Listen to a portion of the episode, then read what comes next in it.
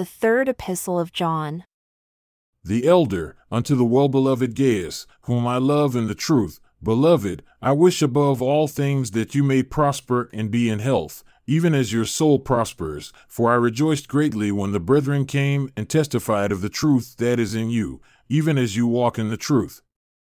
I have no greater joy than to hear that my children walk in truth. Beloved, do faithfully whatever you do to the brethren and to strangers, who have borne witness of your charity before the church, whom if you bring forward on their journey after a godly sort, you shall do well, because for his name's sake they went forth, taking nothing of the Gentiles. We therefore ought to receive such, that we might be fellow helpers to the truth.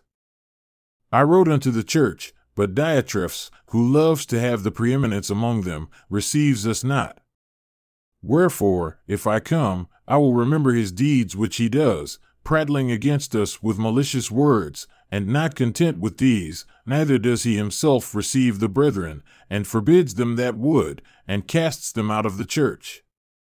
Beloved, follow not that which is evil, but that which is good. He that does good is of God, but he that does evil has not seen God.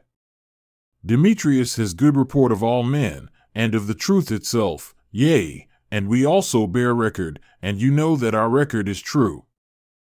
I had many things to write, but I will not with ink and pen write unto you, but I trust one shall shortly see you, and we shall speak face to face.